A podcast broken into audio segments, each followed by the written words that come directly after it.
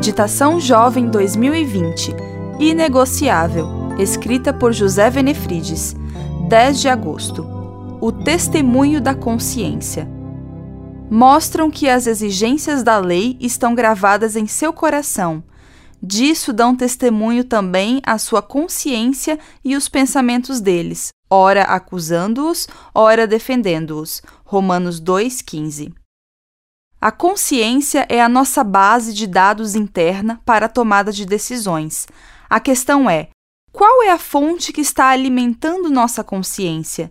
Frequentemente encontro jovens que dizem confiar na própria consciência. Quase sempre quem diz isso nem mesmo sabe o que é consciência. Ela é um impulso interno que nos dá a percepção do que está acontecendo à nossa volta. O teólogo norueguês Ole Hallesby disse que a consciência é a percepção de uma lei sagrada, sobre-humana. O apóstolo Paulo chama a consciência de lei interior que reflete a lei de Deus escrita em nosso coração. A consciência testemunha nossas ações e as expõe, avaliando-as com base em seus critérios éticos. O que faz uma testemunha? Ela conta o que viu e ouviu, Paulo diz que a consciência ora acusa, ora defende. Ela nos acusa quando fazemos algo errado. Paulo usa o gerúndio na palavra testemunhando, no original, com a intenção de mostrar que ela está ativa o tempo todo. E quando minha consciência entra em conflito com as Escrituras? Esse é o problema.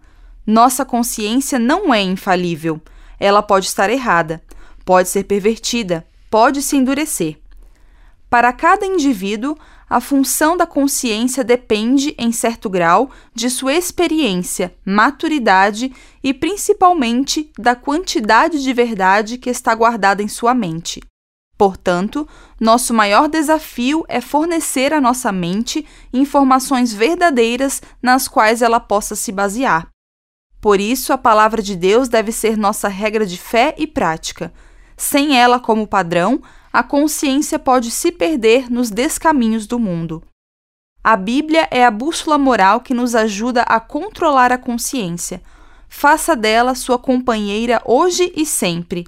Alimente-se da revelação divina e permita que seus atos sejam modelados pela vontade de Deus e brotem de uma consciência pura e limpa.